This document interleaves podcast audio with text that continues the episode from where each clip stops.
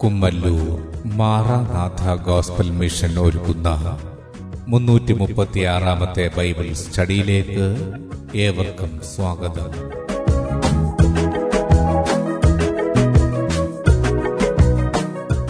ശിഷ്യത്വം എന്ന വിഷയത്തിന്റെ ഇരുന്നൂറ്റി നാൽപ്പത്തി ആറാം ഭാഗത്തെ ആസ്പദമാക്കി ശിഷ്യത്വത്തിന്റെ അടിസ്ഥാനം എന്ന വിഷയത്തിന്റെ എഴുപത്തി ഒൻപതാം ഭാഗമാണ് നിങ്ങൾ കേൾക്കുവാൻ പോകുന്നത്.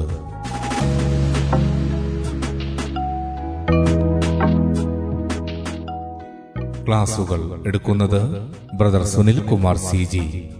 അന്വേഷണങ്ങൾക്ക് nine double four seven two zero double six eight zero.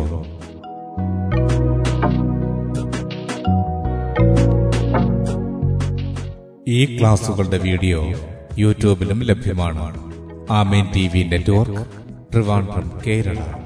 Triple nine five nine seven five nine eight zero.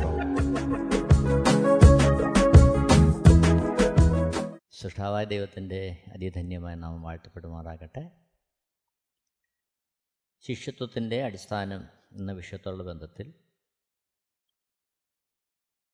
തനിക്കുള്ളവർക്കും സ്വന്തം കുടുംബത്തിനുമായി കരുതുക.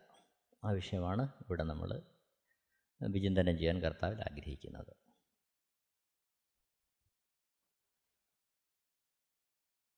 സാമ്പത്തിക വിഷയത്തെ ഒരു ശിഷ്യൻ കൈകാര്യം ചെയ്യുമ്പോൾ അവൻ അടിസ്ഥാനപരമായി ഹൃദയത്തിൽ സൂക്ഷിക്കേണ്ടുന്ന ചില ആത്മീയ തത്വങ്ങളുണ്ട്.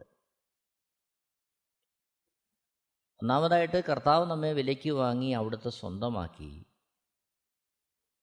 അവിടുത്തെ ആത്മാവിനെ നമുക്ക് നൽകിയിരിക്കുകയാണ്. നാം അവിടുത്തെ വഴിയിൽ നടക്കുവാൻ നമ്മെ നടത്തുവാൻ പരിശുദ്ധാത്മാവിന്റെ ഉപദേശം കേട്ട് ദൈവവഴിയിൽ നടക്കുവാൻ. യോഹന്നാൻ എഴുതിയ സുവിശേഷം പതിനാറാമത്തെ അധ്യയം പതിമൂന്നാമത്തെ വാക്യത്തിൽ സത്യത്തിന്റെ ആത്മാവ് വരുമ്പോഴോ അവൻ നിങ്ങളെ സകല സത്യത്തിലും വഴി നടത്തും. അവൻ സ്വയമായി സംസാരിക്കാതെ താൻ കേൾക്കുന്നത് സംസാരിക്കുകയും വരുവാനുള്ളത് നിങ്ങൾക്ക് അറിയിച്ചു തരികയും ചെയ്യും.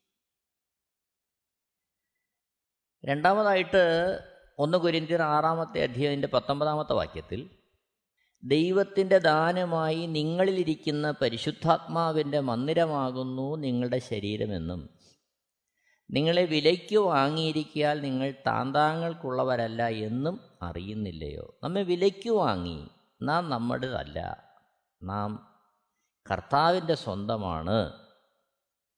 ആ ഒരു വീക്ഷണം നമുക്ക് സാമ്പത്തിക വിഷയങ്ങളിൽ ആവശ്യമാണ്. മൂന്നാമതായിട്ട് മത്തായി സുവിശേഷം ആറാമത്തെ അധ്യായന്റെ പത്തൊമ്പതാമത്തെ വാക്യത്തിൽ മത്തായി സുവിശേഷം ആറാമത്തെ അധ്യായം പത്തൊമ്പതാമത്തെ വാക്യം. പുഴുവും തുരുമ്പും കിടക്കുകയും കള്ളന്മാർ തുരന്ന് മോഷ്ടിക്കുകയും ചെയ്യുന്ന ഈ ഭൂമിയിൽ നിങ്ങൾ നിക്ഷേപം സ്വരൂപിക്കരുത്. പുഴുവും തുരുമ്പും കെടുക്കാതെയും കള്ളന്മാർ തുരന്ന് മോഷ്ടിക്കാതെയും ഇരിക്കുന്ന സ്വർഗത്തിൽ നിക്ഷേപം സ്വരൂപിച്ചു കൊള്ളുവിൻ നിന്റെ നിക്ഷേപമുള്ളിടത്ത് നിന്റെ ഹൃദയവും ഇരിക്കും. അടുത്തതായിട്ട് മത്തായ സുവിശേഷം ആറാമത്തെ അധ്യയന്റെ ഇരുപത്തിനാലാമത്തെ വാക്യം രണ്ട് യജമാനന്മാരെ സേവിപ്പാൻ ആർക്കും കഴിയുകയില്ല. അങ്ങനെ ചെയ്താൽ ഒരുത്തനെ പകച്ച് മറ്റവനെ സ്നേഹിക്കും അല്ലെങ്കിൽ ഒരുത്തനോട് പറ്റിച്ചേർന്ന് മറ്റവനെ നിരസിക്കും. നിങ്ങൾക്ക് ദൈവത്തെയും മാമോനെയും സേവിപ്പാൻ കഴിയുകയില്ല. അപ്പോൾ ദൈവത്തെയും സമ്പത്തിനെയും ഒരേപോലെ സേവിക്കാൻ കഴിയത്തില്ല. ഒന്നുകിൽ ദൈവത്തെ സേവിക്കാൻ കഴിയും അല്ലെങ്കിൽ സമ്പത്തിനെ സേവിക്കാൻ കഴിയും. ഒന്ന് ദിനവൃത്താന്തം ഇരുപത്തി ഒമ്പതാമത്തെ അധ്യയം പതിനൊന്ന് മുതൽ പതിനേഴ് വരെയുള്ള വാക്യങ്ങൾ വായിക്കുമ്പോൾ പതിനാലാമത്തെ വാക്യത്തിൽ എന്നാൽ ഞങ്ങൾ ഇങ്ങനെ ഇത്ര മനഃപൂർവമായി ദാനം ചെയ്യേണ്ടതിന് പ്രാപ്തരാകുവാൻ ഞാൻ ആർ എന്റെ ജനവും എന്തുള്ളൂ? സകലവും നിങ്കിൽ നിന്നല്ലോ വരുന്നത് നിന്റെ കയ്യിൽ നിന്ന് വാങ്ങി ഞങ്ങൾ നിനക്ക് തന്നതേ ഉള്ളൂ അവിടെ കർത്താവ് തരുന്നു. അത് കരങ്ങളിൽ വാങ്ങി കർത്താവിന് വേണ്ടി ചിലവഴിക്കുന്നു. ഇത് നമ്മുടെ ഹൃദയത്തിൽ ഈ ആത്മീയ സത്യങ്ങൾ ഹൃദയത്തിൽ സംഗ്രഹിച്ചുകൊണ്ട് വേണം. ഒരു ക്രിസ്തു ഭക്തൻ സാമ്പത്തികമായ ഏത് വിഷയങ്ങളിലും ഇടപെടുവാൻ കൈകാര്യം ചെയ്യുവാൻ. കാരണം ഒരുപക്ഷെ നമ്മൾ അധ്വാനിച്ചായിരിക്കും അല്ലെങ്കിൽ ലഭിച്ചതായിരിക്കും ഏതെങ്കിലും മുഖാന്തരങ്ങളിലൂടെ എന്തുമായിക്കൊള്ളട്ടെ ദൈവികമായ വഴിയിൽ നീതിയോടെ നമ്മുടെ കയ്യിൽ ലഭിക്കുന്ന ആ സമ്പത്ത് ദൈവത്തിന്റെ ദാനമാണ്. ആ ദൈവിക ദാനത്തെ ദൈവത്തിന്റെ ഇഷ്ടപ്രകാരം മാത്രം വിനിയോഗിക്കുവാനാണ് നമ്മളെ ഭരമേൽപ്പിച്ചിരിക്കുന്നത്. ഈ വീക്ഷണത്തിൽ വേണം സാമ്പത്തിക വിഷയങ്ങളെല്ലാം നമ്മൾ കൈകാര്യം ചെയ്യേണ്ടതും അതിനോടുള്ള വെളിച്ചത്തിലാണ് തനിക്കുള്ളവർക്കും സ്വന്തം കുടുംബത്തിനുമായി കരുതുക എന്നുള്ള വിഷയവും നമ്മൾ മനസ്സിലാക്കേണ്ടതും കൈകാര്യം ചെയ്യേണ്ടതും. അതിൽ തന്നെ ആദ്യമായിട്ട് ചിന്തിക്കുന്നത് മക്കൾക്കായുള്ള മാതാപിതാക്കളുടെ കരുതൽ. അപ്പോൾ മാതാപിതാക്കൾ മക്കൾക്ക് വേണ്ടി കരുതണം. ഓർക്കുക അപ്പോൾ തന്നെ കേവലം മക്കൾക്ക് വേണ്ടിയല്ല തനിക്കുള്ളവർക്കും വേണ്ടി കരുതണം. അതിലുപരിയായി ദൈവം ആഗ്രഹിക്കുന്ന തരത്തിൽ ദൈവം നമ്മെ ഏൽപ്പിച്ചിരിക്കുന്ന സമ്പത്ത് അവിടുത്തെ ആത്മാ ഉപദേശിക്കുന്ന വിധത്തിൽ നമ്മൾ കൈകാര്യം ചെയ്യണം. അപ്പോൾ സമഗ്രമായി ഈ വിഷയങ്ങളെല്ലാം ഹൃദയത്തിൽ സംഗ്രഹിച്ചുകൊണ്ട് വേണം നാം മക്കൾക്കായി കരുതേണ്ടത്. അവിടെ തന്നെ സൂക്ഷിക്കേണ്ട കാര്യം നമുക്ക് ലഭിക്കുന്നതെല്ലാം മക്കൾക്കായും കുടുംബത്തിനായും മാത്രം ചിലവഴിക്കുക എന്നുള്ളത് ഒരു ക്രിസ്തു ശിഷ്യന്റെ ജീവിതത്തിൽ അഭികാമ്യമല്ല. മറിച്ച് അവൻ കർത്താവിന്റെ ഹിതപ്രകാരം ആ കാര്യങ്ങളെ കൈകാര്യം ചെയ്യേണ്ടത് ആവശ്യമാണ്. മക്കൾക്കായി കരുതുക എന്നുള്ള വിഷയം ചിന്തിക്കുമ്പോൾ തന്നെ പൊതുവേ നമ്മൾ ചിന്തിക്കാറുണ്ട് അത് ഇത്ര ആഴമായിട്ട് ചിന്തിക്കേണ്ടുന്ന ഒരു കാര്യമാണോ? കാര്യം അമ്മയപ്പന്മാർ ജീവിക്കുന്ന മക്കൾക്കായിട്ടാണല്ലോ എന്നൊക്കെ ചിന്തിക്കാറുണ്ട്.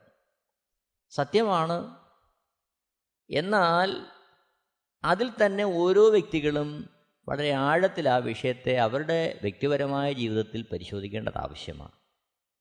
ചില വ്യക്തികളുണ്ട് അവർ മക്കൾക്ക് വേണ്ടി കരുതുന്നതിനപ്പുറം അംഗീകാരം കിട്ടാനും പേരിനും പ്രശസ്തിക്കും വേണ്ടി മറ്റുള്ളവരുടെ മുമ്പാകെ ചെയ്യുവാൻ ഉത്സാഹിക്കുന്ന അപൂർവമായ ചിലരെങ്കിലുമുണ്ട് അത് നമ്മൾ മറന്നു പോകരുത് അതുപോലെ തന്നെ മക്കളിൽ തന്നെ എല്ലാവരെയും ഒരേപോലെ കാണുന്നതിന് പകരം മുഖപക്ഷം കാണിക്കുന്ന പ്രവണത പല മാതാപിതാക്കളിലും കാണാറുണ്ട്. ഇത് നമ്മൾ സൂക്ഷിക്കേണ്ടത് ആവശ്യമാണ്. ചില മക്കളോട് അമിതമായ സ്നേഹം ചില മക്കളോട് സ്നേഹക്കുറവ് ഇങ്ങനെയുള്ള പ്രവണതകൾ ഒരു ക്രിസ്തുഭക്തനെ സംബന്ധിച്ചും അല്ല ഒരു സാധാരണ മനുഷ്യനെ സംബന്ധിച്ചും അഭികാമ്യമല്ല എന്ന് ദൈവവചനം വളരെ വ്യക്തമായി പറയുക മുഖപക്ഷം മക്കളുടെ ഇടയിൽ കാണിക്കാൻ മാതാപിതാക്കൾ ഒരിക്കലും ശ്രമിക്കരുത്. ആ രീതിയിലുള്ള ചിന്തകൾ ഏതെങ്കിലും ഭാഗത്തുനിന്ന് ഉണ്ടെങ്കിൽ നമ്മൾ കർത്താവിന്റെ കൃപയിൽ അതിനെയൊക്കെ ജയിക്കേണ്ടത് ആവശ്യമാണ്. ചിലപ്പോൾ മക്കളിൽ തന്നെ നമ്മൾ പറയുന്ന അഭിനവായി അനുസരിക്കുന്നവർ കാണും നമ്മളോട് അധികം സ്നേഹം കാണിക്കുന്ന കുഞ്ഞുങ്ങൾ കാണും. അതേപോലെ നമ്മൾക്ക് പല പല കാര്യങ്ങൾ കൊണ്ട് നമുക്ക് മക്കളോട് ചില പ്രത്യേക സ്നേഹം ചില കുഞ്ഞുങ്ങളുണ്ടാകാൻ താല്പര്യം സാധ്യതയുണ്ട്. അതൊക്കെ ശരിയാ. അതൊക്കെ സംഭവിക്കുന്ന കാര്യങ്ങളാണ് എന്നാൽ ഒരു ക്രിസ്തുഭക്തനെ സംബന്ധിച്ച് അവൻ ആ വിഷയങ്ങളിൽ മുഖപക്ഷം കാണിക്കുന്നവനാകരുത്. വിശാലമായ അർത്ഥത്തിലാണ് കർത്താവ് അത് പറഞ്ഞിരിക്കുന്നത്. യാക്കോബ് രണ്ടിന്റെ ഒന്നിൽ നിങ്ങൾ മുഖപക്ഷം കാണിക്കരുത്. അത് സഹോദരന്മാരുള്ള ബന്ധത്തിൽ കൂട്ടായ്മയുള്ള ബന്ധത്തിലാണെങ്കിൽ പോലും നാം അത് നമ്മുടെ കുടുംബജീവിതത്തിൽ മക്കളുടെ ബന്ധത്തിൽ നമ്മൾ ചിന്തിക്കുന്നത് വളരെ നല്ലതായിരിക്കും. യാക്കോബ് രണ്ടിന്റെ ഒന്നിൽ സഹോദരന്മാരെ തേജസ്സുള്ളവനായി നമ്മുടെ കർത്താവായ യേശുക്രിസ്തുവിൽ വിശ്വസിക്കുന്ന നിങ്ങൾ മുഖപക്ഷം കാണിക്കരുത്. ആ മുഖപക്ഷം കൂട്ടായ്മയിലെ സഹോദരങ്ങളുടെ ബന്ധത്തിലാകട്ടെ അത് വളരെ പ്രാധാന്യമേറിയതാണ്. അതോടൊപ്പം തന്നെ മുഖപക്ഷം കാണിക്കുന്നത് നാം മറ്റുള്ള വ്യക്തികളുടെ വ്യക്തികളെ ആശ്രയിച്ചായിരിക്കരുത്. മറിച്ച് നമ്മുടെ തനതായ സ്വഭാവം ക്രിസ്തുവേശുവിന്റെ സ്വഭാവത്തിലേക്ക് മാറി ആ സ്വഭാവത്തിന്റെ വെളിച്ചത്തിൽ സകലരെയും ഒരേപോലെ കാണുവാൻ നമുക്കൊരു മനോഭാവം ആവശ്യമാണെന്നാണ് വിശുദ്ധ വേദപുസ്തകം നമ്മളെ പഠിപ്പിക്കുന്നത്. വിശേഷാൽ ആ കാര്യം നാം നമ്മുടെ കുഞ്ഞുങ്ങളുടെ മധ്യേ പ്രാവർത്തികമാക്കുന്നത് ഏറെ നന്നായിരിക്കും. കാരണം ചില ചില മാതാപിതാക്കൾ അവരെ ഇരിക്കുന്ന മക്കളാണെങ്കിൽ ചിലപ്പോൾ അവരോട് അധികം സ്നേഹം മക്കളുടെ സൗന്ദര്യം കൊണ്ട് ചിലപ്പോൾ താല്പര്യം കൂടാൻ സാധ്യതയുണ്ട്. അല്ലെങ്കിൽ അവരോടുള്ള സമീപനം കൊണ്ട് താല്പര്യം കൂടാൻ സാധ്യതയുണ്ട്. അതൊക്കെ നമ്മൾ പോലും അറിയാതെ നമ്മുടെ ജീവിതത്തിൽ സംഭവിക്കാവുന്ന കാര്യങ്ങളാണ്. എന്നാൽ അവിടെയും മക്കളോടുള്ള ബന്ധത്തിൽ മുഖപക്ഷം ഒരാളോടൊരു സ്നേഹം വേറൊരാളുടെ ഒരു സ്നേഹം ഒരാളുടെ പ്രത്യേക കരുതൽ മറ്റൊരാളുടെ കരുതൽ കുറവ് ഇങ്ങനെയുള്ള കാര്യങ്ങൾ മാതാപിതാക്കൾ സൂക്ഷിക്കേണ്ടത് വളരെ ആവശ്യമാണ്. അത് കർത്താവിന്റെ സന്നിധിയിൽ ഒട്ടും യോഗ്യമല്ല. റോമ രണ്ടിന്റെ പതിനൊന്നിൽ ദൈവത്തിന്റെ പക്കൽ മുഖപക്ഷം ഇല്ലല്ലോ. അപ്പോൾ അതുകൊണ്ട് മാതാപിതാക്കളുടെ മക്കളുടെ കരുതലിന്റെ ബന്ധത്തിൽ ഇത് വളരെ സൂക്ഷിക്കേണ്ടത് ആവശ്യമാണ്. നമ്മൾ പോലും അറിയാതെ നമ്മളുടെ കുഞ്ഞുങ്ങളുടെ ബന്ധത്തിൽ ഇത് സ്വാധീനിക്കാൻ ഏറെ സാധ്യതയുണ്ട്. അത് നമ്മൾ സൂക്ഷിക്കേണ്ടത് വളരെ ആവശ്യം. ചിലപ്പോൾ നമ്മൾ ശ്രദ്ധിച്ചില്ലെന്ന് വന്നാലും നമ്മുടെ കുഞ്ഞുങ്ങൾക്ക് അത് അവർക്ക് ശ്രദ്ധിക്കാൻ കഴിയും. അത് അവരുടെ ജീവിതത്തിൽ നമ്മളെ നമ്മളുള്ള ബന്ധത്തിൽ ചില ചില കാഴ്ചപ്പാടുകൾക്ക് മാറ്റം വരാൻ സാധ്യതയുണ്ടെന്നുള്ളത് നമ്മൾ മറന്നു പോകരുത് നോക്കണം മത്തായി സുവിശേഷം പത്താമത്തെ അധ്യയം മുപ്പത്തേഴ് മുപ്പത്തെട്ട് വാക്യങ്ങളിൽ നമ്മളൊരു കാര്യം കാണുന്നുണ്ട്. മനുഷ്യന്റെ വീട്ടുകാർ തന്നെ അവന്റെ ശത്രുക്കളാകും. എന്നേക്കാളധികം അപ്പനെയോ അമ്മയോ പ്രിയപ്പെടുന്നവൻ എനിക്ക് യോഗ്യനല്ല. എന്നേക്കാളധികം മകനെയോ മകളെയോ പ്രിയപ്പെടുന്നവൻ എനിക്ക് യോഗ്യനല്ല. മുപ്പത്തെട്ടാമത്തെ വാക്യത്തിൽ തന്റെ ക്രൂശെടുത്ത് എന്നെ അനുഗമിക്കാത്തവനും എനിക്ക് യോഗ്യനല്ല. അപ്പോൾ മക്കളുടെ ബന്ധത്തിൽ നാം മക്കളെ സ്നേഹിക്കുമ്പോൾ നല്ലൊരു സമൂഹത്തിലും കണ്ടുവരുന്നത് അവർ ദൈവേഷ്ടത്തിന് അപ്പുറമായി ദൈവം അവർക്ക് നൽകുന്ന സമ്പത്ത് ദൈവം അവർക്ക് നൽകുന്ന സാഹചര്യങ്ങൾ അത് ദൈവസഭ ദൈവസഭയുള്ള ബന്ധത്തിൽ പരിശുദ്ധാത്മാവിന്റെ നിയോഗത്താൽ ആ കാര്യങ്ങൾ ക്രമീകരിക്കണമെന്ന് ദൈവം ആഗ്രഹിക്കുമ്പോൾ അതിന്റെ അടിസ്ഥാനം കർത്താവ് നമ്മളെ വിലയ്ക്ക് വാങ്ങി. അവിടുത്തെ സ്വന്തമാക്കി. പരിശുദ്ധാത്മാവ് വസിക്കുവാൻ തക്കമുള്ള മന്ദിരമാക്കി നമ്മളെ വിളിച്ചു മാറ്റിയിരിക്കുമ്പോൾ നമ്മളെ നയിക്കേണ്ടത് പരിശുദ്ധാത്മാവാണ്. അത് സമസ്ത വിഷയങ്ങളിലും അങ്ങനെ ആയിരിക്കണമെന്ന് ദൈവം ആഗ്രഹിക്കുന്നു. അവിടെ തന്നെ നാം ദൈവം നമുക്ക് തരുന്ന മുഖാന്തരങ്ങൾ അത് ദൈവവേലയുടെ ബന്ധത്തിൽ കർത്താവിന്റെ ഹിതപ്രകാരം സഹോദരങ്ങളുടെ മധ്യത്തിലോ കൂട്ടായ്മയുടെ ബന്ധത്തിലോ മറ്റുള്ളവർക്ക് വേണ്ടിയോ അതേത് വിധത്തിൽ നാം വിനിയോഗിക്കണമെന്ന് പരിശുദ്ധാത്മാവ് ആഗ്രഹിക്കുന്നുവോ അതറിയാതെ നാം നമ്മുടെ മക്കൾക്ക് വേണ്ടി സമ്പാദിച്ചു കൂട്ടുകയും മക്കളുടെയും കുടുംബത്തിന്റെയും സുഖസൗകര്യങ്ങൾക്ക് വേണ്ടി നാം ആ സമ്പത്ത് വിനിയോഗിക്കുകയും ചെയ്താൽ അത് ഒരു തരത്തിലും യോഗ്യമല്ല എന്ന് കർത്താവ് നമ്മളെ ഓർമ്മിപ്പിക്കുകയാണ്. കാരണം കർത്താവിനേക്കാൾ അധികം അപ്പനെയോ അമ്മയോ പ്രിയപ്പെടുന്നവൻ ഭാര്യയോ മക്കളെയോ പ്രിയപ്പെടുന്നവൻ സ്വന്തം സഹോദരങ്ങളെ പ്രിയപ്പെടുന്നവൻ പോരാ അതിലുപരിയായിട്ട് ക്രൂശെടുത്ത് കർത്താവിനെ അനുഗമിക്കാത്തവനും എനിക്ക് യോഗ്യനല്ല എന്ന് പറയുമ്പോൾ ക്രൂശീകരിക്കപ്പെട്ട അനുഭവത്തിൽ അതായത് നമ്മുടെ പഴയ മനുഷ്യന്റെ ഇഷ്ടങ്ങളെ രാഗമോഹങ്ങളെ താല്പര്യങ്ങളെ അതിനെ സമ്പൂർണമായി ക്രൂശിക്കുവാൻ തക്കോണം ഉത്സാഹമുള്ള ഒരു മനസ്സുള്ളവരായി. ദൈവത്തിന്റെ ഇഷ്ടമറിഞ്ഞ് ആ രീതിയിൽ കാര്യങ്ങളെ കൈകാര്യം ചെയ്യുന്നവരാകണം നമ്മളെന്ന് ദൈവം ആഗ്രഹിക്കുകയാണ്. രണ്ട് കുരിന്തിയർ പന്ത്രണ്ടാമത്തെ അധ്യയം അതിന്റെ പതിനാലാമത്തെ വാക്യം. രണ്ട് കുരിന്തിയർ പന്ത്രണ്ടാമത്തെ അധ്യയം അതിന്റെ പതിനാലാമത്തെ വാക്യം. അതിൽ നമ്മളിങ്ങനെ കാണുന്നുണ്ട്. ആത്മീയമായ വിഷയമാണ് പൗലോസോടെ പരാമർശിക്കുന്നതെങ്കിലും വിശാലമായ ഒരു അർത്ഥത്തിൽ ഒരു തത്വമായിട്ട് നമുക്കിതിനെ മനസ്സിലാക്കാൻ കഴിയും. ഈ മൂന്നാം പ്രാവശ്യവും നിങ്ങളുടെ അടുക്കൽ വരുവാൻ ഞാൻ ഒരുങ്ങിയിരിക്കുന്നു. നിങ്ങൾക്ക് ഭാരമായി തീരുകയുമില്ല. നിങ്ങൾക്കുള്ളതിനെയല്ല നിങ്ങളെ തന്നെ ഞാൻ അന്വേഷിക്കുന്നു. മക്കൾ അമ്മയപ്പന്മാർക്കല്ല അമ്മയപ്പന്മാർ മക്കൾക്കായിട്ടല്ലോ ചരിതിക്കേണ്ടത്. അപ്പോൾ ഇവിടെ അത് നമുക്ക് ജനിക്കുന്ന ഭൗതികമായി ജനിക്കുന്ന മക്കളെക്കുറിച്ചല്ല അവിടെ പരാമർശിക്കുന്നത് പൗലോസ്. പൗലോസ് അവിടെ പരാമർശിക്കുന്നത് ആത്മീയമായി പൗലോസിനാൽ കർത്താവിനെ അറിഞ്ഞ മക്കളെക്കുറിച്ചാണ്. അതായത് തന്റെ ശുശ്രൂഷയിലൂടെ കർത്താവിൽ ജനിക്കപ്പെട്ട കർത്താവിലായിത്തീർന്ന മക്കളെക്കുറിച്ചാണ് സഹോദരങ്ങളെക്കുറിച്ചാണ് പൗലോസ് അവിടെ പരാമർശിക്കുന്നത്. എങ്കിൽ പോലും അവിടെ പൊതുവായൊരു തത്വം പൗലോസ് പ്രസ്താവിക്കുകയാണ്. എന്താണ്?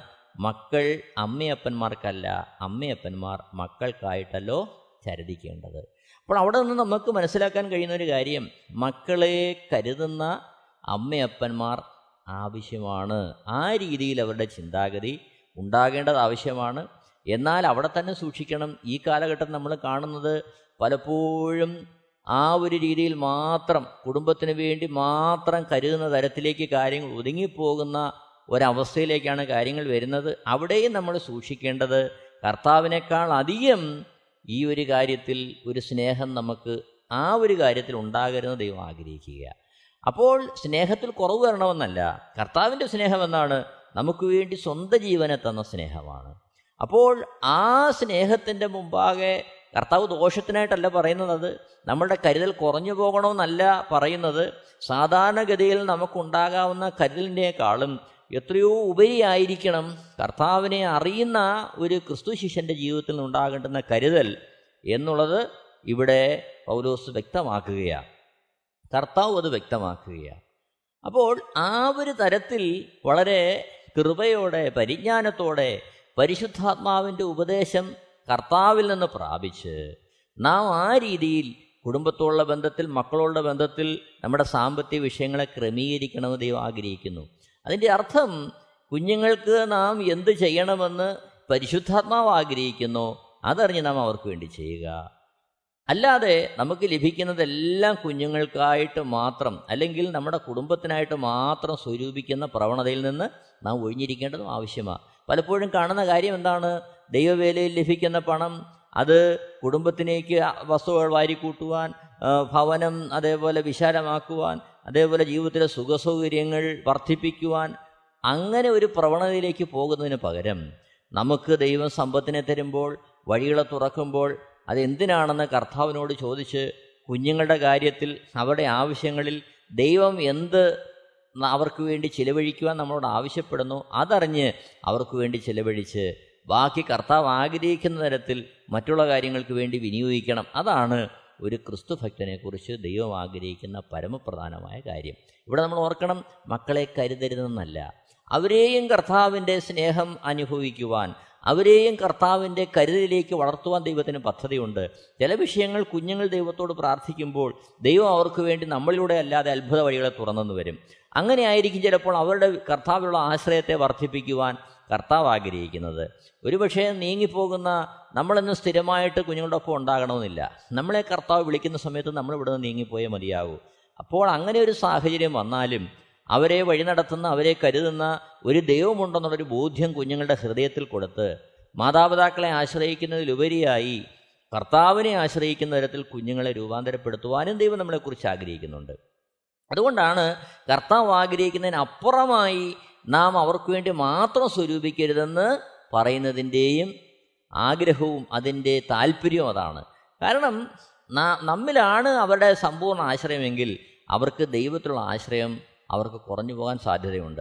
അതുകൊണ്ട് തന്നെ നമ്മെ ആശ്രയിക്കുന്നതിലുപരിയായി ദൈവത്തിൽ ആശ്രയിക്കുകയും അതിലൂടെ നമ്മളോട് ഇടപെടുന്ന ദൈവത്താൽ കുഞ്ഞുങ്ങളുടെ കാര്യങ്ങൾ കർത്താവ് ആഗ്രഹിക്കുന്ന തരത്തിൽ നിവർത്തിക്കുകയും ചെയ്യുമ്പോൾ കുഞ്ഞുങ്ങൾക്ക് കർത്താവിലുള്ള ആശ്രയവും വളരും അതേസമയം കർത്താവ് നമ്മളോട് ആഗ്രഹിക്കുന്ന കാര്യങ്ങൾ അവർക്ക് വേണ്ടി ചെയ്യുവാൻ ദൈവം നമ്മളെ പ്രാപ്തരാക്കുകയും ചെയ്യും. അപ്പോൾ ഈ ഒരു തരത്തിൽ വളരെ സന്തുലിതമായ ഒരു കാഴ്ചപ്പാട് മക്കളോടുള്ള ബന്ധത്തിൽ ഒരു ക്രിസ്തു ശിഷ്യൻ ഉണ്ടാകേണ്ടത് വളരെ ആവശ്യമാണ് ഇത് നമ്മൾ വളരെ വ്യക്തമായി മനസ്സിലാക്കണം.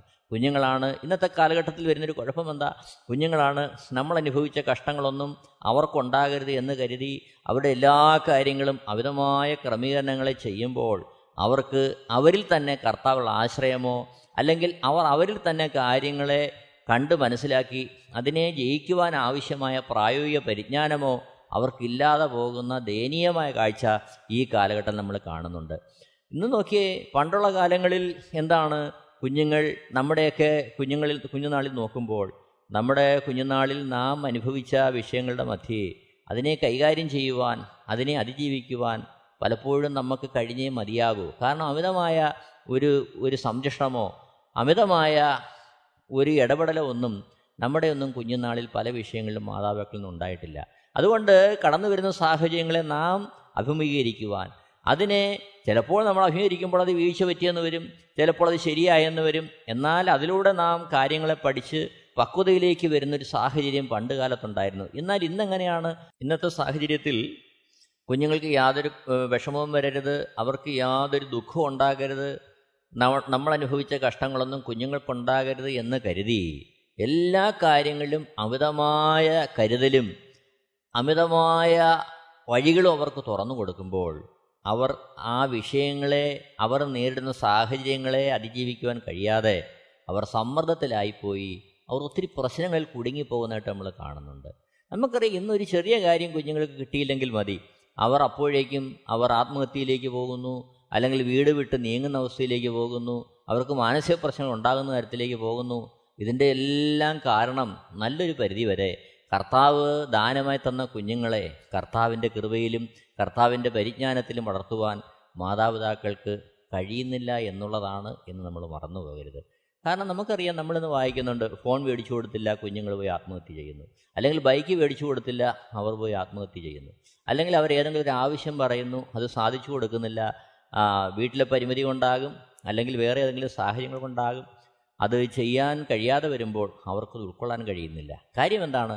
കുഞ്ഞുനാൾ മുതൽ അവരുടെ എല്ലാ ആവശ്യങ്ങളും നിറവേറ്റി നിറവേറ്റി നിറവേറ്റി കുഞ്ഞുനാളിലൊരു കളിപ്പാട്ടമായിരിക്കും അവർ ചോദിക്കുന്നത്. അത് ചിലപ്പോൾ നമുക്ക് ബുദ്ധിമുട്ടുണ്ടാകത്തില്ല.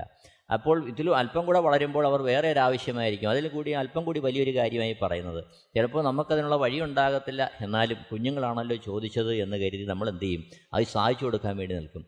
ചുരുക്കി പറഞ്ഞു കഴിഞ്ഞാൽ അവരുടെ ജീവിതത്തിൽ ഇല്ലായ്മ എന്നത് ഇല്ലായ്മ എന്ന ഒരു കാര്യം അനുഭവിക്കുവാൻ അവർക്ക് കഴിയാതെ വരുന്നു. എല്ലായിടത്തും അവർ ആഗ്രഹിക്കുന്നവർക്ക് കിട്ടിക്കൊണ്ടിരിക്കുക. അതുകൊണ്ട് എന്ത് പറ്റുന്നു? ജീവിതത്തിൽ ഏതെങ്കിലും ഒരു കാര്യങ്ങളിൽ ഇല്ല എന്നുള്ള അവസ്ഥ വരുമ്പോൾ അവർക്കതിനെ നേടാൻ കഴിയുന്നില്ല. അതുമല്ല പരാജയം എന്നുള്ളൊരു കാര്യം അവരുടെ ജീവിതത്തിൽ വരുമ്പോൾ അവർ തകർന്നു പോവുകയാണ് എല്ലായിടത്തും ജയിക്കാനുള്ള അവസരം മാത്രം കൊടുക്കുകയാണ് പരാജയത്തെ അറിയുവാൻ അവർക്ക് ഇടം നൽകുന്നില്ല. അതുകൊണ്ട് എന്ത് വരുന്നു? ജീവിതത്തിന്റെ വഴികളിൽ അവർ പ്രയാസങ്ങളെ നേരിടുമ്പോൾ പ്രതികൂലങ്ങളെ നേരിടുമ്പോൾ പരാജയങ്ങളെ നേരിടുമ്പോൾ ആ പരാജയത്തിൽ നിന്നൊരു പാഠം പഠിക്കുന്നതിന് പകരം ആ പരാജയത്തെ വിജയത്തിലേക്കുള്ള വഴിയാക്കി മാറ്റുന്നതിന് പകരം അവർ ജീവിതത്തെ അവസാനിപ്പിക്കുന്ന തരത്തിൽ അല്ലെങ്കിൽ മറ്റുള്ളവരോട് ആ ഒരു രീതിയിൽ വൈരാഗ്യത്തോടെ ഇടപെടുന്ന തരത്തിൽ കാര്യങ്ങളെ മാറുന്ന ഒരു ദയനീയമായ അവസ്ഥ നമ്മളിന്ന് സമൂഹത്തിൽ കാണുകയാണ് ഇത് കേവലം പൊതുവേ ഉള്ള കാര്യമല്ല.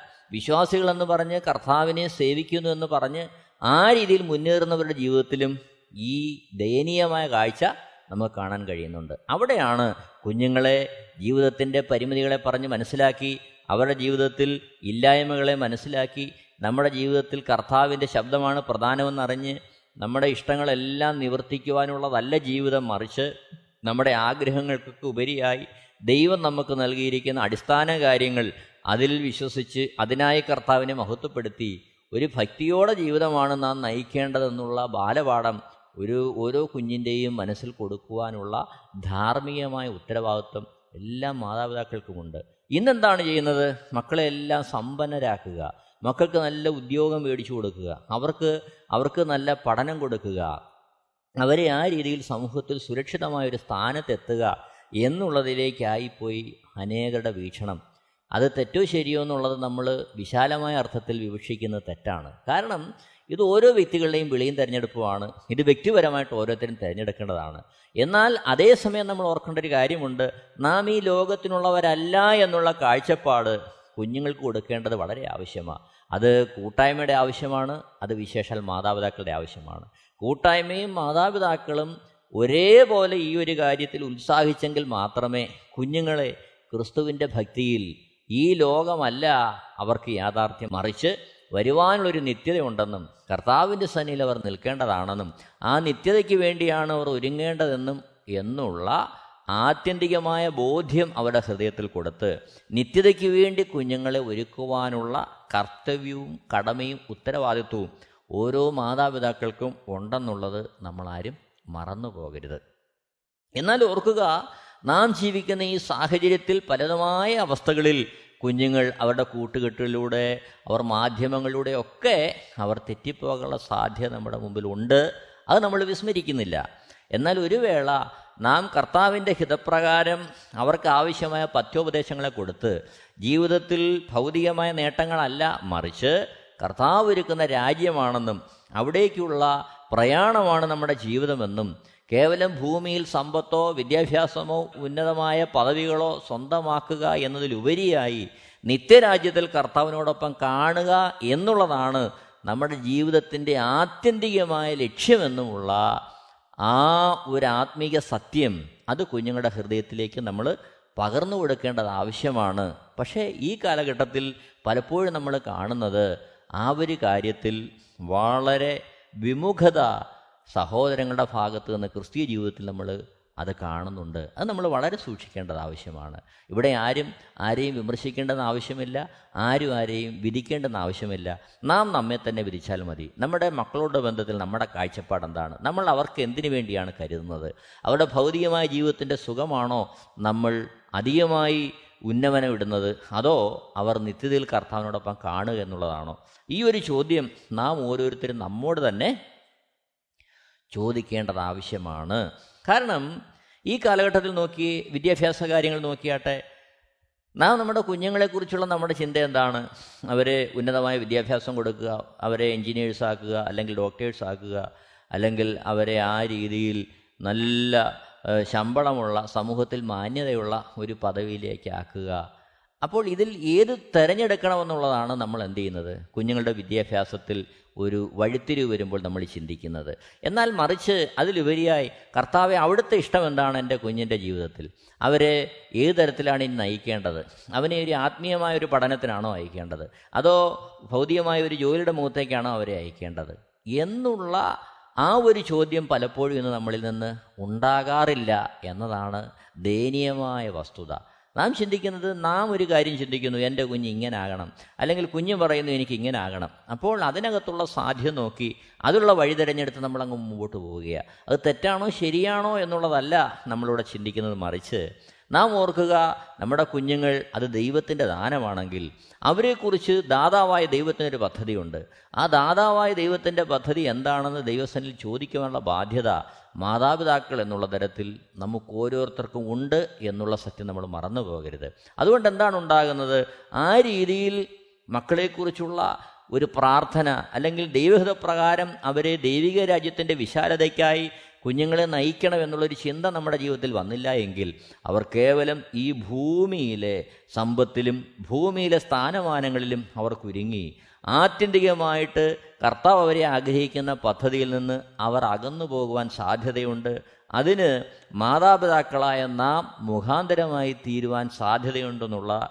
ദയനീയമായ ആ ഒരു സത്യം നമ്മൾ മറന്നു പോകരുത് അപ്പോൾ മക്കൾക്ക് വേണ്ടി കരുതുക എന്ന് പറയുമ്പോൾ നാം ഭൂമിയിൽ അവർക്ക് വേണ്ടി കരുതുന്നതിലുപരിയായി നിത്യതയിൽ ദൈവസന്നിൽ അവർ കാണണം എന്നുള്ള വിശാലമായ ചിന്തയിൽ പരിശുദ്ധാത്മാവ് നൽകുന്ന ആ ഒരു നിയന്ത്രണത്തിൽ ആ ഒരു ഉത്തരവാദിത്വത്തിൽ ആ ഒരു ചുമതലയിൽ കാര്യങ്ങളെ കാണുവാൻ ഓരോ ക്രിസ്തു ശിഷ്യനും അവർ മാതാപിതാക്കളെന്നുള്ള ആ ഒരു തലത്തിൽ നിന്ന് അവർ ചിന്തിക്കേണ്ടത് വളരെ ആവശ്യമാണ്. അവർ അതിനുവേണ്ടി പ്രാർത്ഥിക്കേണ്ടത് വളരെ ആവശ്യമാണ്. എന്നെ കേൾക്കുന്ന പ്രിയരെ നമുക്ക് നമ്മളെ തന്നെ ഒന്ന് പരിശോധിക്കാം. കുഞ്ഞുങ്ങളെക്കുറിച്ചുള്ള നമ്മുടെ കാഴ്ചപ്പാടെന്താ? ഈ കാലഘട്ടത്തിൽ പൊതുവേ കാണുന്നത് അവരെ ഉന്നതമായ വിദ്യാഭ്യാസ നിലവാരത്തിലെത്തുക സാമ്പത്തിക നിലവാരത്തിലെത്തിക്കുക അവരുടെ ജീവിതം വളരെ അനുഗ്രഹപൂർണമായി തീരുക. എങ്ങനെ ഭൗതികമായ തലത്തിൽ സ്ഥാനം കൊണ്ടും മാനം കൊണ്ടും പണം കൊണ്ടും പദവി കൊണ്ടും അംഗീകാരം കൊണ്ടും അതേപോലെ സുഖസൗകര്യങ്ങൾ കൊണ്ടും നമ്മുടെ കുഞ്ഞുങ്ങൾ അനുഗ്രഹിക്കപ്പെട്ടവരായി തീരുക എന്നുള്ളത് മാത്രമാണ്